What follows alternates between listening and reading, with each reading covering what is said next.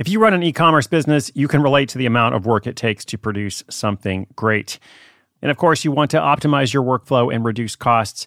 That's why I want to say a big thank you to our partner, ShipStation, and perhaps introduce you to them as well. If you are not familiar with ShipStation, they've been supporting Side Hustle School for years. They have helped so many of our listeners make things much easier, automate their shipping tasks, help them scale their business, and also, this is not a small thing, save thousands on shipping with industry leading carrier discounts. ShipStation is the innovative tool that helps turn your shipping challenges into opportunities for growth. Go to shipstation.com and use code HUSTLE to sign up for your free 60 day trial. 60 days free. ShipStation.com, code HUSTLE.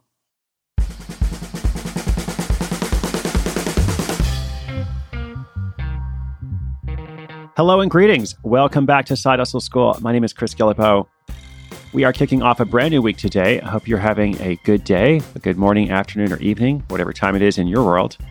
Got a lot of great stories for you this week. Today is actually a big success. It actually turns into a huge success, making literally millions of dollars. But as you know, if you've been listening to the show for a while, I like to focus on the origin story. Like if you hear something that's doing really well, you think, well, that's great, but you know, how did it actually come to be?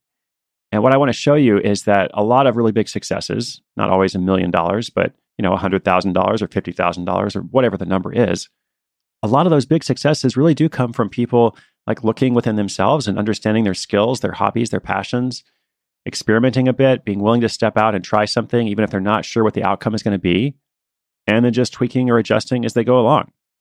So today's journey will literally take us from $100 to $10 million.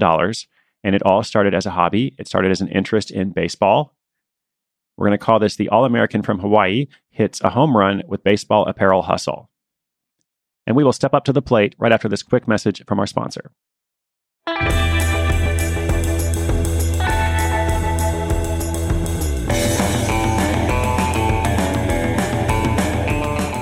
Hawaiian native Travis Chock has always loved baseball.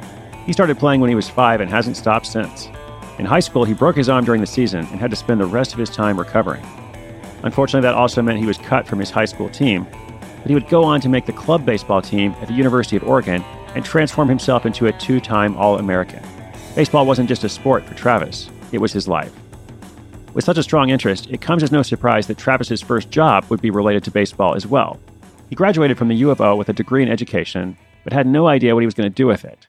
Drawing on his sports experience, he sought out a job as a junior varsity coach at a nearby high school but he soon discovered there just wasn't a strong baseball culture in Eugene, Oregon. For someone whose identity was centered around the sport, Travis was dismayed. As an Asian American from Hawaii, he had never really felt like he fit into any social groups in school, and baseball was where he found people he could relate to. Since the baseball community in Oregon was seriously lacking, he decided he would try to fill the void himself. He got together with some former teammates from his club baseball days. They decided that the best way to do this was to put together youth baseball camps. So for each week that summer, Travis and the gang taught 24 kids between the ages of 7 and 12 everything they knew about the sport they loved. For this venture, they settled on the name Baseballism because, well, maybe it related to tribalism, but maybe it just sounded cool. As is typical with most baseball camps, there are free t shirts given out to the campgoers. But instead of just using a generic t shirt design, Travis and his partners decided to design them themselves on high quality shirts.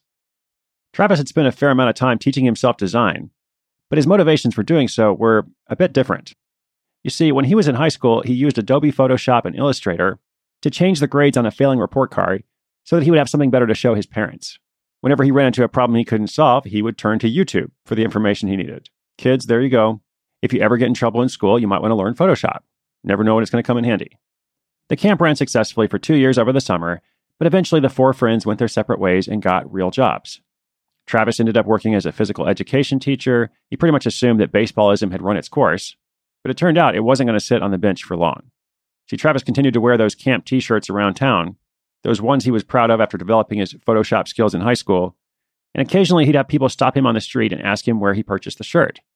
One day he was hanging out with his old partners and he mentioned this. It turned out it wasn't an isolated trend, people were coming up to them to ask where they got their shirts too. They began to consider how they could transition their old business, baseballism, into an apparel company.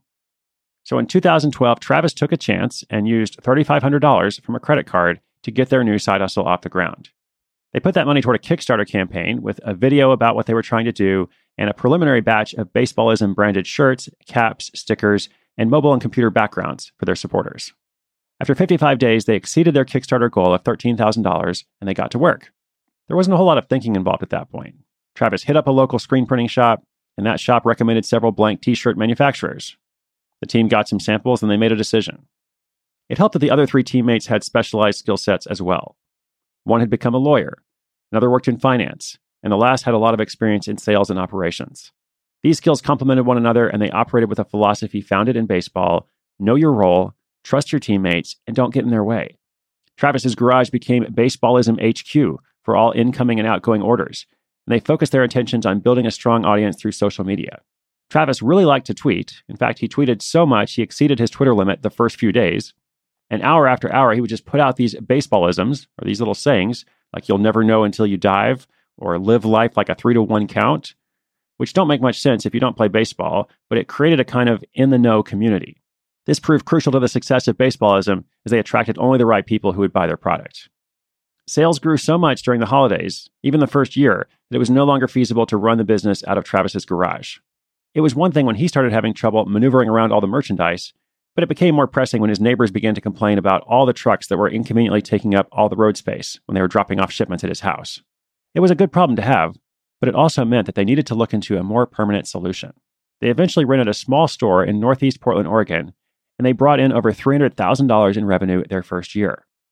By the third year, when Travis finally quit his job to go full time on the hustle, Baseballism did 1.3 million in sales. 2015 was 2.7 million and just under $7 million in 2016. This year, they are poised to make more than $10 million, with slightly under 20% going to their bottom line, so at least $2 million in profit. And they now have four brick and mortar stores in Portland, Atlanta, Scottsdale, and Cooperstown. What had once started out as a passion project has clearly taken off and turned into a very thriving business. Travis says he does remember frequent struggles in packing orders until 3 a.m. while he still continued to have his day job for two years. But like the other thing, it wasn't a terrible problem to have. The best part of this experience for Travis has been being able to work with his friends and also never feeling bored. He's hoping to open more stores and become a household name. In fact, he says there's nothing else he'd rather do because it's the closest thing he can get to being in the big leagues. Well, Travis and his friends, they have certainly knocked it out of the park with baseballism.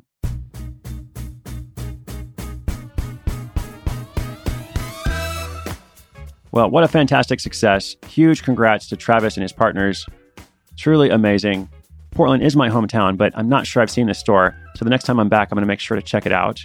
Now, I do want to point out that a side hustle doesn't have to turn into something like this. In fact, probably the majority of the stories we feature on the show don't turn into million dollar or $10 million businesses they don't necessarily become the kind of projects where the person who starts them goes to work on them full time. Sometimes, yes, but that's often not the objective at all. I think the initial goal is still the same, though. The initial goal is to do something you love that has value to other people, try something different, explore your creativity, and create more options for yourself. Because making money and creating an asset, just like this project, does create more options for yourself. And in this case, it clearly took off. But in lots of other cases, it just provides, you know, extra money for someone. And that's great too. That's why I feature a range of stories on the show, but it is really fun to see when something like this happens. Oh, and by the way, why was Cinderella kicked off the baseball team? Because she ran away from the ball. You can't do that, Cinderella. All right, my friends, I don't want you to strike out. I want you to succeed. Inspiration is good, but inspiration with action is so much better. Today's show notes are at sidehustleschool.com slash 331. Thank you for listening. You're a rock star. I'm Chris Guillebeau for Side Hustle School.